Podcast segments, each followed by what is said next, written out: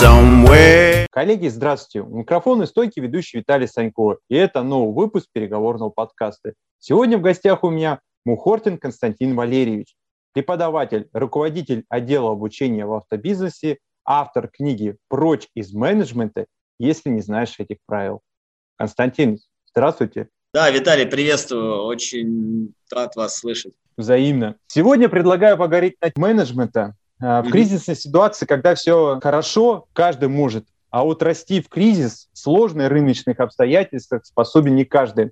На ваш взгляд, какими качествами должен обладать руководитель в такой ситуации? Вот давайте с этого начнем.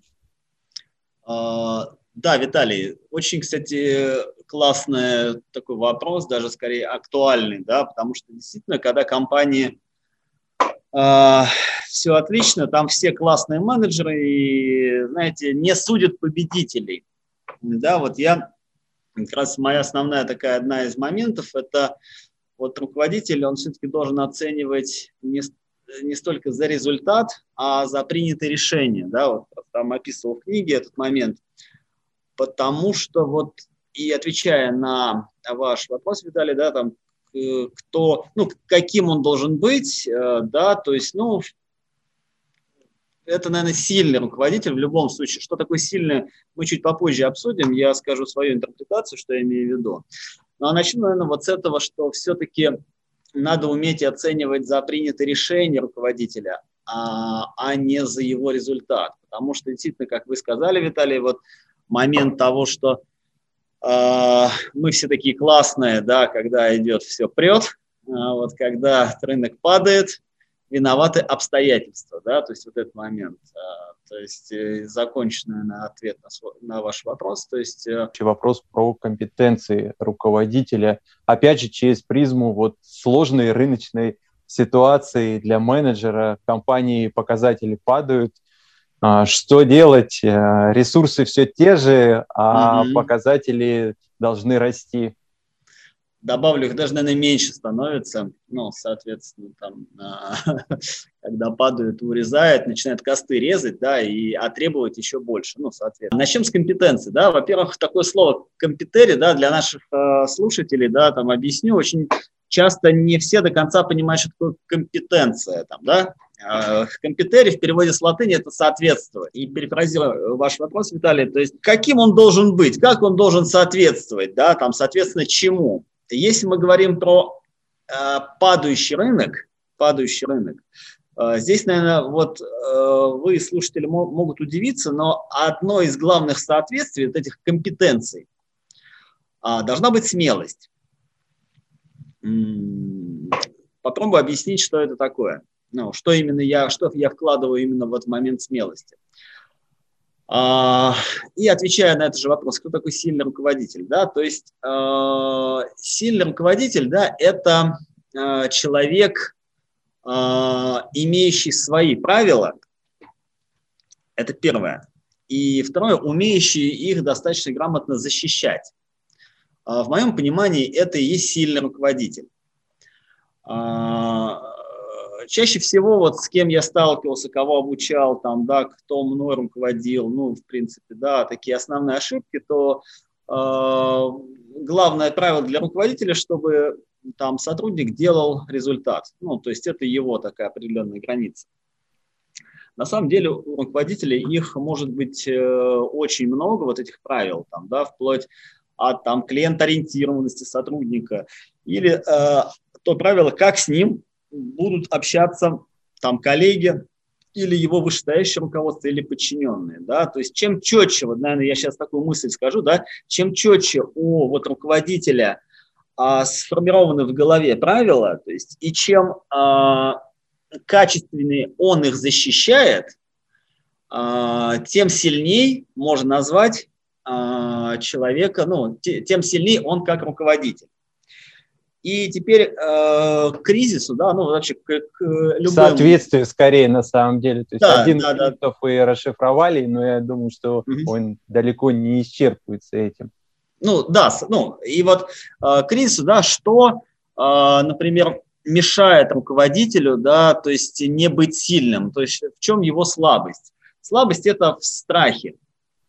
То есть, э, что я имею в виду? То есть, когда руководитель боится, там, ну, объясню, боится потерять свое рабочее место, там, да, боится быть плохим э, для своих подчиненных, ну, боится быть некомпетентным в глазах своего, там, ну, там, собственника, к примеру, там, или вышестоящего руководителя. То есть любые вот эти страхи, они, а, к сожалению, а, делают слабее там руководителей, то есть и он может отказаться от каких-то собственных там правил.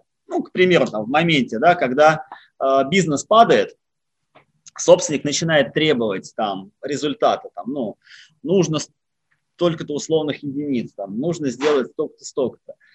И по идее, то есть, э, основываясь на своих правилах, ну, там, честности или там э, четкого понимания бизнеса, руководитель должен сказать собственнику, что он не сможет сделать эти результаты. Я тогда краткую выжимку для наших слушателей ага. подведу от того, что вы сейчас говорили. Вы говорили о том, mm-hmm. что если ты профессионал, а, ты знаешь и владеешь информацией, рынком, и если тебе формируют задачи, ты понимаешь, что она по той или иной причине сложно достижима, ты должен грамотно аргументировать свою позицию, почему а, в, в таком виде ее сложно будет достичь или вообще невозможно. А, и это будет и профессионально, и честно, и позволит, собственно говоря, а, а, собственнику, в данном случае на нашем с вами примере, mm-hmm. сформировать более адекватную картину мира, и совместными усилиями они приблизятся к реалистичному результату. Я надеюсь, все правильно подытожил, Константин. Да, принцип тот же. Знаете, есть восприятие. Вот что самое интересное, я наблюдаю, ну, много лет вот уже за учениками своими и вот в компаниях больших, я в основном всегда в топ-5, ну, если где-то работал, таких известных. И я могу сказать один очень интересный момент, что вот а, сильный руководитель, у которого есть четкие свои правила, который умеет их отстаивать, да, он может быть неудобен, немножко. Опять же, это все зависит от второго пункта, это как он умеет защищать свои правила, да, свои границы. И вот а, тот, кто, он может быть неудобен, но в глазах вышестоящего он будет считаться сильным, хотя и менее удобен, вот так вот скажем. Да? А, а если еще он умеет грамотно защищать свои позиции, то в глазах того же собственника, да, то есть э, действительно к нему будут прислушиваться и в момент падения, в момент падения, а, действительно, когда нужно будет принимать какие-то сложные решения, да, от чего-то отказываться, ну, может быть, увольнять людей, ну, я сейчас, или отказываться от каких-то активов, то в данном случае, э, вот если это решение будет спасительным для компании, э, то именно сильный вот руководитель, там, да, вот обладая именно вот этими качествами, да, я сейчас еще подытожу два основных. Это а, а знать свои определенные правила, ну там, что для себя можно, там, что нельзя, там, да, и б это умение их качественно отстаивать. В принципе, по каждому мы можем переговорить отдельно, да, Виталий, по этим моментам. Да, давайте, наверное, так вот сходу, а, очень актуально, опять же, в контексте нашего разговора, про mm-hmm. качественное отстаивание своей позиции, то есть вот эту подготовку аргументации, то есть каким образом а, лучше всего а, вот этот пункт решать, с вашей точки mm-hmm. зрения. Mm-hmm. Смотрите, Виталий, значит, именно вот самое легкое, что вот как отстаивать свои вот границы, это агрессия определенная, да, там, ну, защитный механизм, там, да, там, не, или там сказать нет, что действительно той стране может быть показаться не очень ну, компетентным. Компетентным, да, и, и подумать, зачем мне такой неудобный руководитель. Ну так, это действительно, я бы как собственник тоже там, когда я там что-то говорю делать или там э, что-то, ну там не делать, там, а мой руководитель в моем подчинении говорит там, нет, это не так, ну как бы, да, это жестко качественное именно отстаивание своих вот границ, но в первую очередь это оно должно быть сформировано в голове у самого собственника. Почему? Он должен ответить себе вопрос, почему он считает, что это должно быть именно так. Ну, то есть, а, когда он ответит себе ну, на четкие а, вот вопросы, ну, там, э, почему это можно, почему это нельзя, здесь уже будет намного проще действительно отстаивать свою позицию, ну, именно непосредственно перед вышестоящим руководителем. А, значит, э, второе. Обязательно необходимо а, выслушивать, ну вот, если мы говорим технически, обязательно необходимо выслушивать позицию там, да, и вначале соглашаться именно с э, там, определенным с этим мнением, там, да, то есть и сказать, что действительно это мнение э, классное и немножко в другой ситуации, там, да, а вот в ситуации в такой-то, там, соответственно, э, у этого мнения, ну, есть определенные там угрозы, ну, здесь вот э, в таком плане. А потом необходимо четко, без эмоций научиться, ну, не научиться, а то есть человеку рассказать а, что именно, ну, что, э, с чем именно вы не согласны там, да, с, э, с руководителем, ну, к примеру, там, вот, в каком-то моменте. И э, сказать свою точку зрения. А, она действительно может быть ну, неприятна для а, руководителя. Вот здесь самое главное, вот здесь такой момент, который меня в свое время учил там э, один из таких талантливых руководителей. Здесь самое главное не думать о том, что о тебе подумает твой оппонент. Вот как только мы сваливаемся в момент, что обо мне сейчас подумают, а как я выгляжу, ну, в моменте, а, вот, вот ну, для оппонента, ну, в данном случае для руководителя, и вот этот вот социальный страх такой, что обо мне подумают, там, да, либо страх потери, ой, а меня же сейчас могут и в принципе уволить, он делает намного, настолько слабее позицию э, говорящего, что, в принципе, можно даже тогда не начинать. То есть, если есть в голове такие мысли. Вот в первую очередь, наверное, откинуть мысли, э, что сейчас обо мне подумает э, мой руководитель, когда я говорю там «нет». Ну, там, или когда я говорю, что это не сработает или когда я предлагаю какой-либо вариант.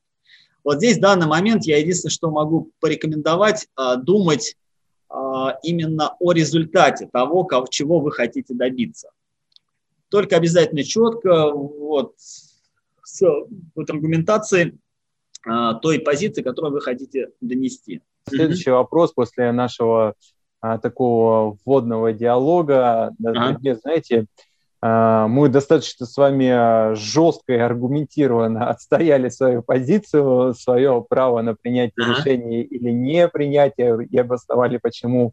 А давайте поговорим теперь в таком, знаете, позитивном ключе, насколько для вот сложного, так сформулирует мысль, времени а, такая теория, как э, бирюзовая организация, вообще жизнеспособна, когда все Э, как сказать, все все знают и все сами все делают. То есть э, вот в таких вот сложных кризисных условиях, как вы думаете, это вообще возможно? Возможно чего-то достигать показателей mm-hmm. в данном случае руководителю? Или это утопия, и вы абсолютно не верите в жизнеспособность такой теории э, в наших реальностях? Угу. Все зависит от компании, конечно же, от степени ее, в каком она состоянии находится и степени кризиса. Я могу сказать одно, и, наверное, очень важную такую, наверное, принципами мыслить. Да? Давайте как? Когда корабль тонет, а, не нужно думать о том, насколько качественная там одежда у матросов, да, там, то или, или сказали ли вы, пожалуйста, перед тем, как посадить человека в шлюпку, ну, вот спасательную там, да. А, то есть вот в моменте сейчас, если мы говорим вот о бирюзовой вот, вот организации, в моменте а, действительно каком-то кризисном таком, достаточно и сложном, и чем больше сложности, и чем сильнее кризис в компании, тем, я думаю, должно быть все четко, а, конкретно и без каких-то вот этих вот а, ну, знаете, как скажем, ну, а как вы думаете, давайте посоветуемся, ну, знаете, то есть, э, вот, давайте этот будет делать вот это, ну, это будет хаос. Э, в хаосе, если давать еще один хаос, ну, понятное дело, тогда это будет э, полнейший хаос. Здесь, я думаю, знаете, скорее директивный стиль а, управления именно всей компании. Директивный не в смысле слова директор, в смысле какой-то плохой там, да, а директивный в смысле direct, от слова direct это э, как бы э, направляющий стиль, где есть четкое понимание, там, что делать, и четкое исполнение. Ну, соответственно, каких-то э, ну, приказов э, и исполнения значит, э, ну, задач, так скажем. Понятно. Я на самом деле сейчас э, хотел бы с вами как раз именно в таком ключе, знаете, mm-hmm. когда э, корабль тонет, как вы сами привели пример, mm-hmm. э, будем ли мы искать на рынке новые волшебные таблетки или все-таки мы будем опираться на профессионализм, на знания, на опыт и, собственно говоря, понимание, каким образом благодаря этому будем а, достигать своих результатов. Тогда, соответственно, срочное внедрение CRM-системы, которая не была внедрена до этого, не факт, что надо. Но, опять же, я соглашусь с вами, что будет зависеть от ситуации. Mm-hmm. Agile, опять же. Вот, кстати, к вопросу об Agile. Как С вашей точки зрения, где целесообразнее всего, в какой нише было бы применять этот инструмент? Все-таки я считаю, что он э, в определенных сферах действительно полезен, но mm-hmm. везде ли это вот ваше мнение каково mm-hmm. по этому поводу? Знаете, действительно, это такая тема, вот вроде как мода, agile, там все вот пошли, давайте, взяли как, как таблетку для всего, да, там, ну, на самом деле соглашусь, что такой подход именно непосредственно, он ну, не во всех компаниях подойдет. Ну, и это действительно так, э, не во всех бизнесах он подойдет, да, то есть э, именно принцип децентрализации там принятия решений, ну, в какой-то степени там, да, то есть это э, все зависит от типа компании. Я думаю, знаете как, в таких системных компаниях, в системных компаниях частично он, он может быть применен, ну, опять же, ну, там, соответственно, но не, не в полной степени. Там, да. Если мы говорим о компаниях, там, таких спонтанный бизнес как таковой, да, которые только начинают, там, соответственно, делать, ну, там, э, наверное, вообще говорить о нем, что вот, давайте, делайте, ну, там, там есть такой agile, но на, на коленке, давайте вот так скажем. Да, то есть я бы, наверное, сказал, что в компаниях, где действительно а, а, в компаниях системных, да, но не настолько системных, в которых э, прям вот э, вопрос принятия решений там может а, действительно производиться на местах. Ну, то есть это мое вот такое мнение, так сказать. Ну, давайте, в Макдональдсе вы agile не примените. Согласны? Согласен. Вот, там, в компании IKEA, там, какой-нибудь там вот насколько я знаю, там, да, и даже в той же Toyota, которая там, ну, были попытки там, да, соответственно, это сделать, ну, то есть это не э, применимая система там. Вот. Э, в каких-то других таких, да, системных компаниях, но в которых все-таки есть возможность там э, принятия решений, там, да, там, в принципе, это сделать можно. Ну, это вот мое личное мнение. То есть, ну, это точно не вау-метод, не таблетка для, там, для всего, так скажем.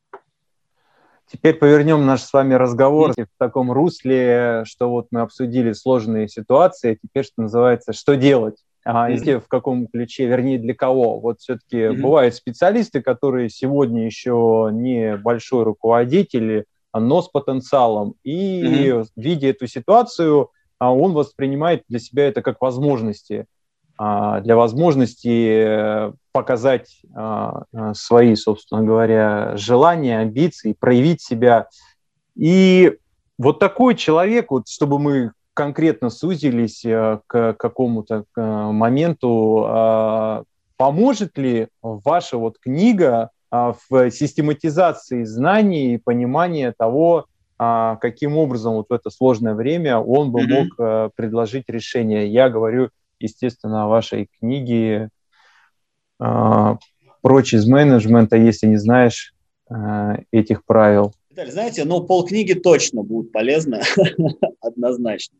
А, если, ну, так, в двух словах, там вначале идет, ну, фактически, там как написано, как бизнес-роман, и э, там, там от первого лица, там мысли, э, мысли исполнителя о том, что да виноваты все вокруг, да невозможно ничего добиться. Ну, то есть такое 90% мышления всех исполнителей, да, то есть и как постепенно-постепенно он становится э, вначале там старшим, потом руководителем, потом э, топ-менеджером, ну и в итоге собственником компании, да, вот. И, собственно говоря, вот постепенно меняется мышление. То есть, да, для, для понимания мышления, да, с точки зрения инструментов, там предложен бинарный подход а, именно, да, то есть, ну так, в двух словах, где а, брать из своей головы, знаете, оценку 3, там, не позволять своим сотрудникам срезать углы.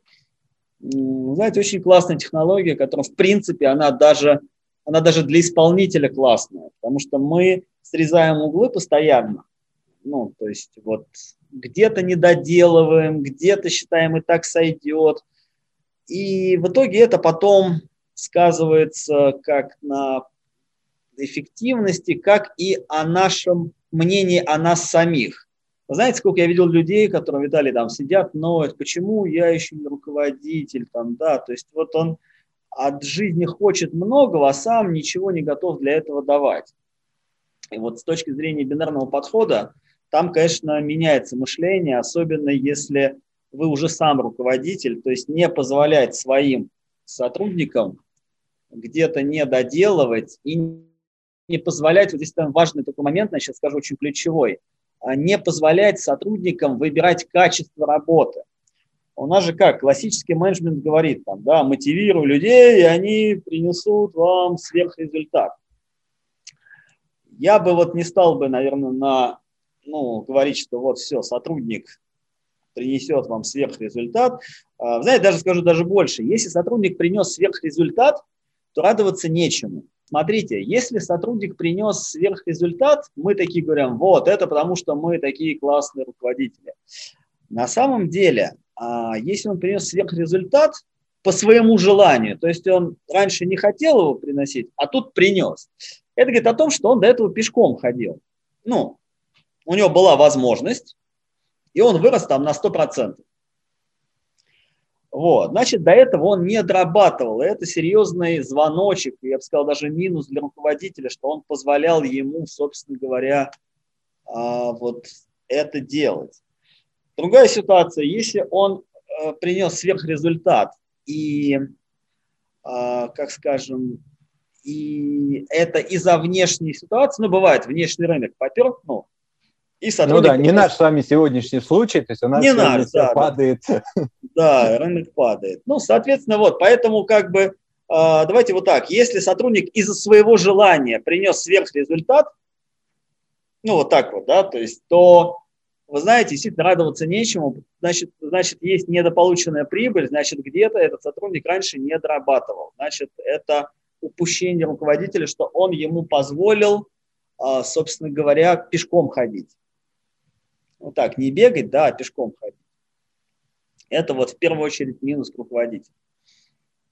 Вот, поэтому там, да, я описываю в книге именно этот момент, именно с точки зрения каких-то э, практических кейсов, да, как это вообще в жизни бывает. Поэтому скажу, да, полезно, особенно встраивание, знаете, вот сейчас, сейчас э, в кризис, такой вот такой кризисный момент, ко мне начинают обращаться люди, ой, слушай, а у меня тут отдел такой-то, а у меня вот тут в компании сейчас такие ситуации, знаете, все спохватились.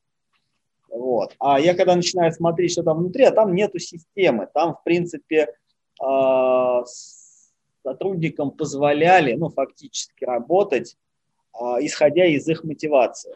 Бинарный подход, он как раз говорит о том, что качество работы определяет руководитель. Неважно, какая мотивация, в принципе, у сотрудника. Ну, давайте как. Если ты пришел на работу, значит, нужно что? Работать. Работать, да. Такие банальные вещи, ну, как бы, да, то есть, э, если их вести как систему, знаете, сотрудники очень даже неплохо и долго и качественно работают. Вот это такой показатель очень классный. А вот у меня следующий к вам вопрос, ага. в данном случае как автору книги. А, какова лично ваша была система мотивации? То есть э, это, не знаю, это известность, слава, а, это деньги или это желание принести пользу коллегам, а, ну, читателю, но скорее все-таки э, коллеги, которые когда-то э, на чьем месте когда-то были вы, сейчас у вас есть знание, опыт и желание, собственно говоря, этим поделиться. Вот накидал варианты, но mm что же, что же двигало именно деле, вами? Да? А, вы знаете, всего существует семь мотивов. Я не буду сейчас говорить все, потому что это тема моей такой достаточно большой работы. И я так думаю, надеюсь, может быть, когда-нибудь дойду именно до книги. А, с точки зрения, а, конечно же, там первый мотив тщеславия, он такой, ну, он очень важный. Он не важно, доказать себе или доказать кому-то. Он такой те, тема идентики, да, я есть, кто я. Ну, мы каждый себе задаем, да, то есть вот, э, Виталий, там, вы делаете канал очень классный, который я там э, смотрю, слушаю, да, вы делаете классный контент. Э, вот у вас точно такой же мотив, как у меня, да, то есть э, это и доказать себе, такой определенный первый мотив, как я его называю, там, тщеславие, доказать себе, доказать другим, что я есть. есть еще это пятый мотив, который, ну, в моей такой классификации, классификации. Да, а пятый мотив – это любопытство, развитие. Если у детей это любопытство, то у взрослого человека это уже развитие, да, и а, ваше желание там действительно посмотреть, ну, а что за человек, пообщаться, какие-то умные мысли. И мой мотив тоже сегодня – вот именно с вами встретиться. Это любопытство, интересно, что это. Давайте поговорим об этих вещах. То есть это пятый мотив.